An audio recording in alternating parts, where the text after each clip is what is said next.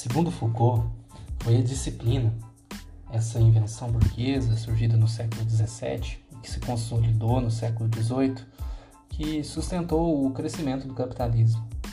É um tipo de poder que se exerce sobre os indivíduos, mais especificamente sobre seus corpos.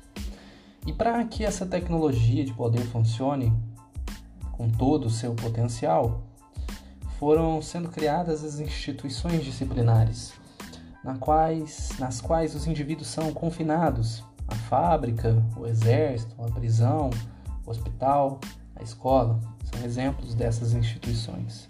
E nelas as pessoas são individualizadas. Cada indivíduo vai ter um prontuário no qual se anota tudo o que lhe acontece. E por meio dessa disciplina, o indivíduo é conhecido. E sendo conhecido, controlado. E sendo controlado, ele é explorado, tirando-se dele tudo o que pode oferecer.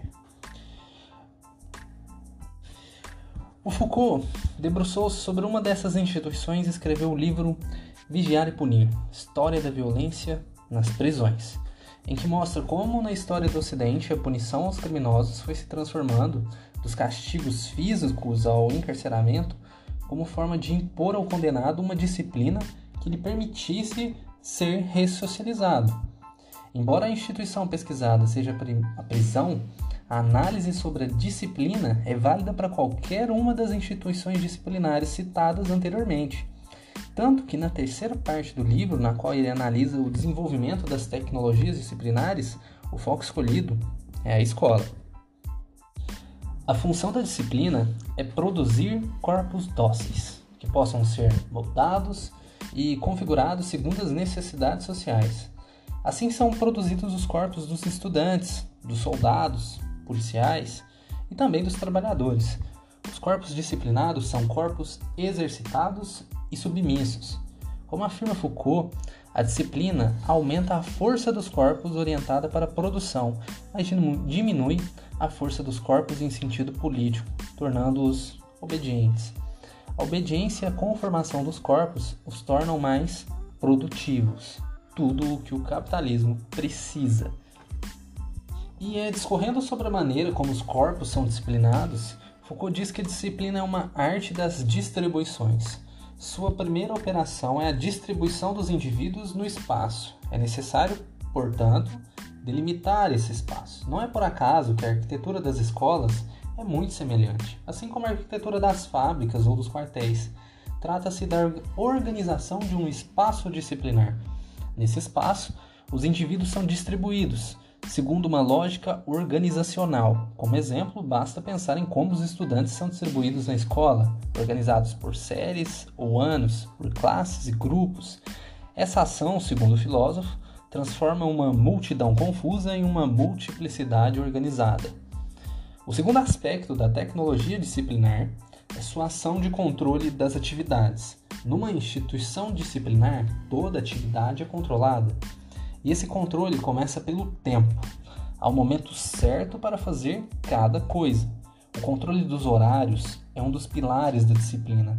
Cada indivíduo aprende a controlar seu corpo de modo a ir ao banheiro no horário estabelecido e não quando tiver vontade, almoçar no horário estipulado pela instituição e não quando sentir fome. Um corpo assim disciplinado é um corpo muito mais eficiente e produtivo, seja para o estudo, seja para o trabalho. A disciplina, então, por meio desse adestramento dos corpos, produz indivíduos e eles são o tempo todo vigiados e controlados. Quando se desviam do comportamento esperado, aí sim são punidos. A punição tem a função de normalizar sua ação, de fazer com que os indivíduos voltem a agir conforme o esperado.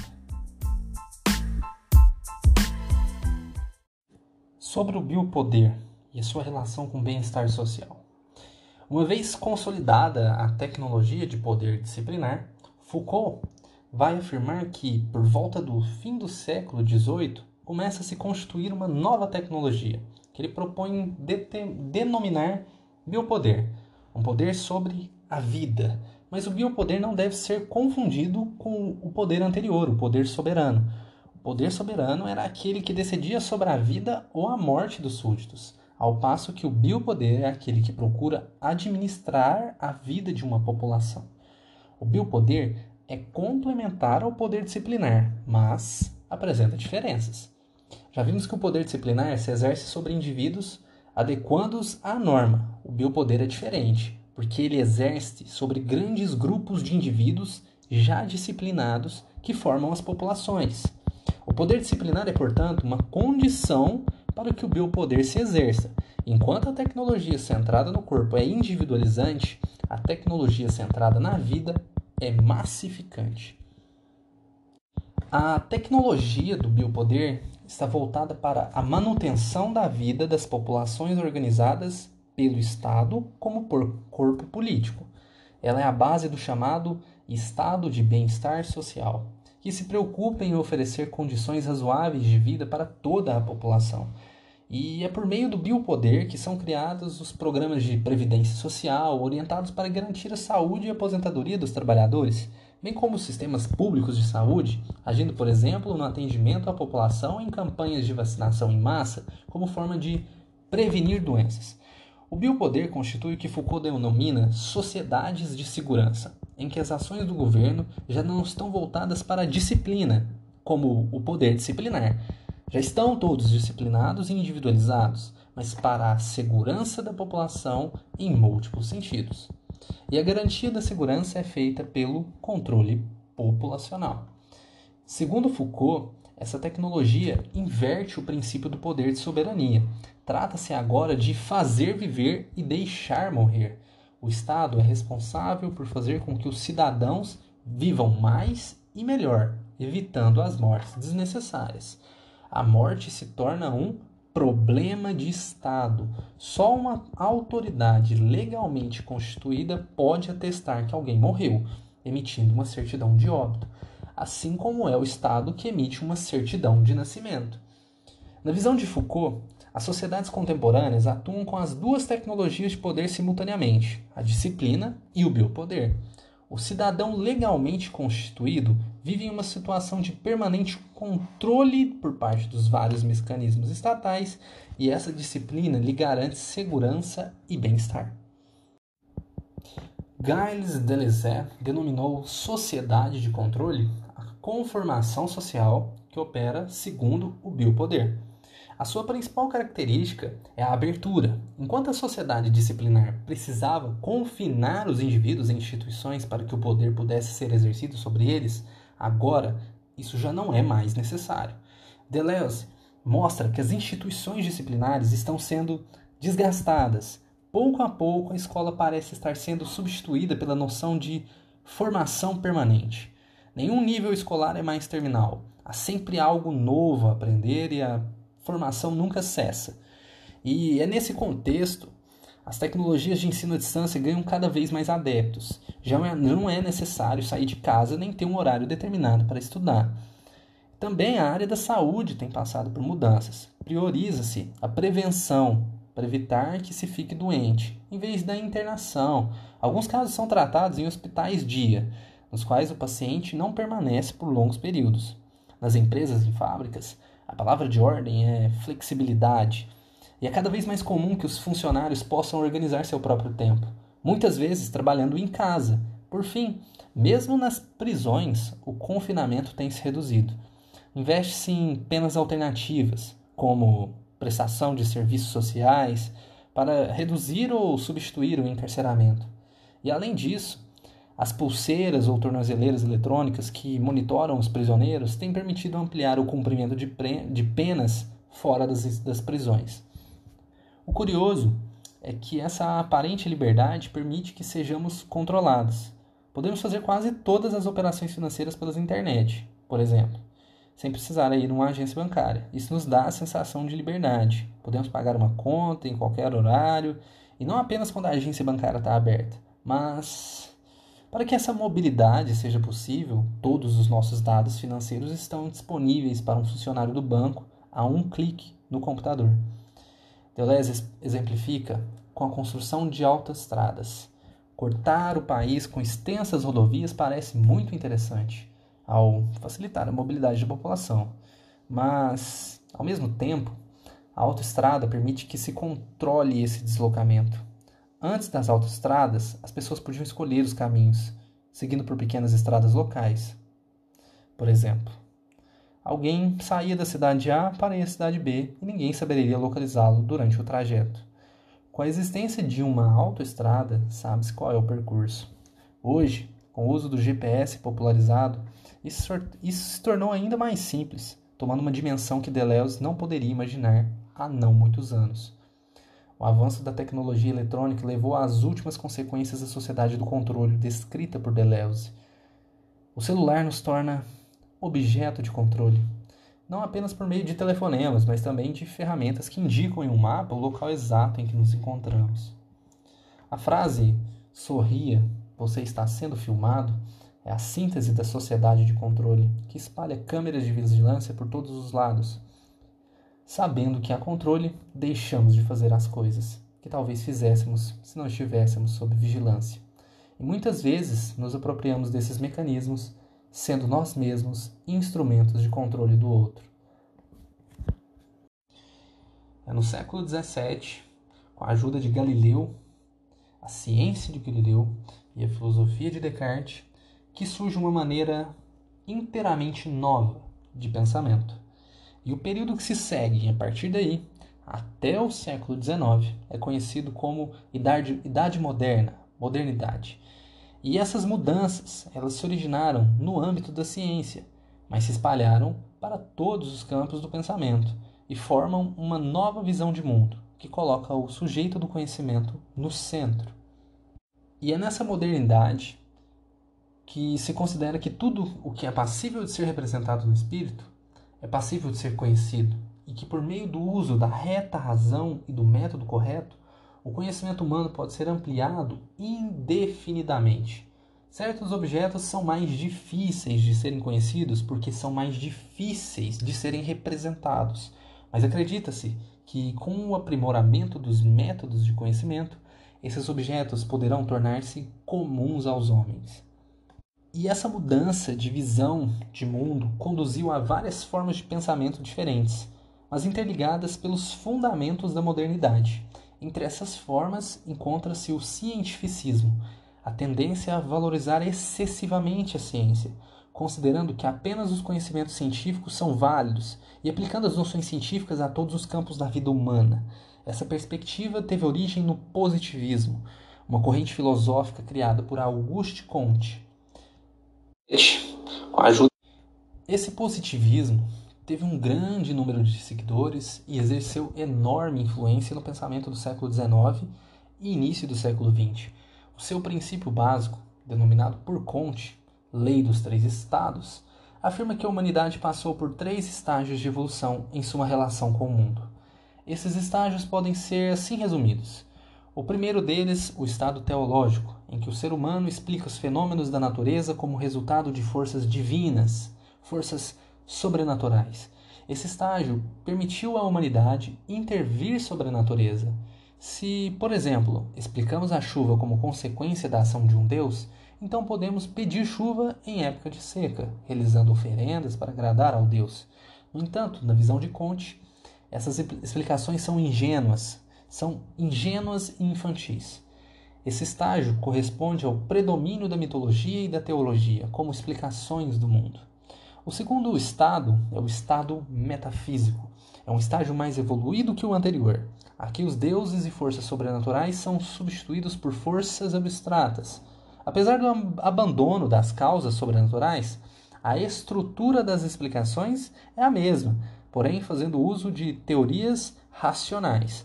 Assim como no estágio anterior, não são explicações baseadas na observação empírica, esse estágio corresponde ao predomínio da filosofia como explicação do mundo. E o terceiro estágio, ou estado, é o estado positivo, em que corresponde ao estágio mais evoluído da humanidade. Os fatos e fenômenos são explicados racionalmente pela causalidade, ou seja, pela relação entre causa e efeito, estabelecendo a relação natural entre eles. A ciência é a guia mestra do desenvolvimento da humanidade em seu estágio de maturidade. E para o Conte, os indivíduos também passam por esses três mesmos estágios. Quando crianças, tendemos a acreditar em explicações mitológicas e religiosas. Crescemos um pouco e passamos a preferir explicar explicações de cunho filosófico, mas é apenas na maturidade da idade adulta que estamos preparados para ver o mundo por meio da ciência. A visão científica é aquela que consegue explicar a natureza pela própria natureza, sem recorrer a fatores externos. É uma visão madura, pois só se realiza pela investigação e pela experimentação, conseguindo perceber as relações de causa e efeito entre os fenômenos. Ao estabelecer absoluta causalidade, o positivismo instaura o reino da necessidade. Nada acontece por contingência. Tudo pode ser explicado por suas relações naturais com os outros elementos da realidade. O que o Conte quis era aplicar aos problemas sociais a mesma causalidade das ciências naturais. Ele chamava atenção para a necessidade de uma física social, ciência mais tarde denominada sociologia, que seria o resultado da aplicação das leis naturais e do método científico da física ao estudo da sociedade. E assim como a física natural se constrói em torno do conceito de gravitação, Comte considerava que a sociedade deveria se organizar por meio do conceito de ordem, pois apenas com ordem poderia haver progresso. A preocupação social de Comte recebeu grande influência de Saint-Simon, de quem foi secretário durante muitos anos. Saint-Simon é considerado um dos fundadores do socialismo, embora seja representado como um socialismo utópico, um socialista utópico, pois acreditava que o socialismo seria alcançado apenas pelo convencimento das pessoas e não por uma crítica ao sistema capitalista que indicasse ao proletariado um horizonte de ações transformadoras de realidade, como Marx fizera. E essa posição cientificista se caracteriza também pela defesa da neutralidade da ciência, a ideia de que os conhecimentos científicos não são bons nem maus em si mesmo, ou seja, são neutros. A ciência, portanto, não toma partido em relação a eles. É a aplicação desses conhecimentos que pode resultar em algo bom ou ruim. A produção do conhecimento pela ciência obedece à regra saber cada vez mais. As aplicações dos conhecimentos ficam a cargo da tecnologia que se utiliza deles para criar usos práticos. E são essas aplicações que podem ser avaliadas, não os conhecimentos. Um exemplo é o desenvolvimento da física nuclear. O estudo dos átomos e das partículas subatômicas foi e continua sendo realizado pelo desejo e pela necessidade do ser humano de conhecer e explicar a natureza. Esse conhecimento pode ser aplicado a uma série de coisas. O conhecimento sobre a fissão e a fusão atômica, por exemplo, pode ser aplicado à produção de energia. Atualmente, vários países dependem de usinas nucleares para gerar energia elétrica, ainda que essa fonte de energia cause polêmica, em razão dos riscos de contaminação do ambiente e das pessoas. E o mesmo conhecimento da física nuclear usado para geração de energia também pode ser aplicado na construção de armas de destruição em massa, como bombas e mísseis nucleares. O fato de que esse conhecimento pode ter um uso em armas letais, porém não significa que ele seja um conhecimento ruim, que deva ser proibido. O que interessa, segundo o cientificismo, é que os seres humanos, dominando a física nuclear, a utilizem apenas para fins pacíficos, pois, em si mesma, ela é neutra. Em termos políticos, a sociedade de controle se aproxima muito dos totalitarismos analisados por Hannah Arendt. Uma sociedade de controle é uma sociedade atomizada, que tende a isolar as pessoas, ao mesmo tempo que fornece os meios para que elas sejam controladas todo o tempo. Você poderia se perguntar: por que isolamento se hoje nos comunicamos o tempo todo pelas redes sociais, torpedos e mensagens instantâneas? Estas novas formas de comunicação pretendem aproximar as pessoas e criam a ilusão de que se pode estar em contato com um número quase infinito delas. Entretanto, ao ampliarmos de maneira indefinida o contato com as pessoas por meio de recursos eletrônicos, tendemos a ter um contato cada vez mais superficial e ligeiro com todas elas. Assim, ao ampliarem a quantidade de contatos, essas novas tecnologias diminuem a profundidade desses contatos. Outra consequência dessa forma de sociabilidade é o distanciamento cada vez maior da esfera da política. Ao ter de lidar com um número excessivamente grande de demandas na vida privada, nossas energias e interesses são inteiramente canalizados para dentro dela, de maneira que nos afastamos cada vez mais da esfera pública. Claro que isso não precisa ser assim. Os mesmos meios de controle podem ser meios de ação política Falando da ação política na sociedade de controle, Deleuze foi direto. Não se trata de temer ou esperar, mas de buscar novas armas. Não podemos lutar politicamente hoje com as armas do passado, pois elas já não servem. Precisamos buscar novas armas, inventar formas de ação para resistir ao potencial totalitário da sociedade de controle. Deleuze e Guattari analisaram também o capitalismo sob diversos aspectos e pensaram em uma ação política para sua transformação. Uma conclusão desses autores é que o capitalismo é um sistema elástico. Enquanto o marxismo afirma que um modo de produção se transforma quando se esgotam suas possibilidades de exploração e ele chega a seu limite, Deleuze e Guattari sustentam que o capitalismo sempre coloca seus limites mais adiante. Já se anunciaram algumas crises no sistema capitalista, mas ele sempre conseguiu se recompor e lançar seus limites para mais adiante. Apenas um exemplo. A contracultura e o movimento hippie da década de 1960 questionavam o mercado capitalista. Para se opor ao sistema de consumo, os ativistas usavam roupas velhas e rasgadas, para se opor à massificação, muitas vezes faziam suas próprias roupas, como forma de afirmar sua singularidade. Décadas depois do movimento, entretanto, o capitalismo se apropria da estética hippie, transformando em mercadorias fabricadas em massa aquelas roupas que os hippies usavam para se opor à mercadoria. Este movimento de adaptação percebido no universo cultural também está percebido, também está presente no universo econômico. A força do capitalismo, segundo Deleuze e Guattari, reside no fato de que ele captura nossos desejos e nos faz desejar aquilo que o sistema quer que desejemos. Agimos de acordo com os nossos desejos, pensando que somos livres, mas estamos sendo controlados e manipulados. Os autores afirmam que essa é a mesma dinâmica do fascismo, que serviu de base para os governos totalitários. Mas em vez de um fascismo de Estado, trata-se de um microfascismo que é ainda mais eficaz porque passa despercebido e porque se estende por toda a sociedade. Se a força desse fascismo reside no desejo, está aí também a possibilidade de fazer resistência. Deleuze e Guattari falam de um, uma micropolítica que se constrói nas relações cotidianas e que pode resistir ao fascismo da sociedade de controle. Não podemos lutar com o Estado com suas próprias armas, pois seremos vencidos. Não podemos simplesmente usar as armas do controle contra o controle. É necessário inventar novas armas. Para Deleuze e Guattari, não faz muito sentido negar o Estado e achar que é possível destruí-lo. Ao contrário, é preciso reconhecê-lo, conhecer sua força para tentar mantê-lo afastado. E essa é uma luta constante, não é uma revolução que se faz. E depois dela, o mundo se torna completamente outro. Essa é a lição daquilo que eles denominam revolução molecular. Uma revolução que se faz todo dia, nas pequenas coisas, procurando agir de modo não fascista, cada um consigo mesmo e com aqueles que estão próximos. Inventar formas de viver o próprio desejo, não se deixando capturar e controlar. Não uma grande revolução que porá fim aos problemas e criará uma nova realidade, mas pequenas, pequenas revoluções permanentes que vão produzindo novos fluxos de desejos e de ações novas possibilidades de ser, de sentir, de pensar, de agir. Esse seria um caminho possível para construir laços sociais que não nos deixem no isolamento, presas fáceis para um novo totalitarismo.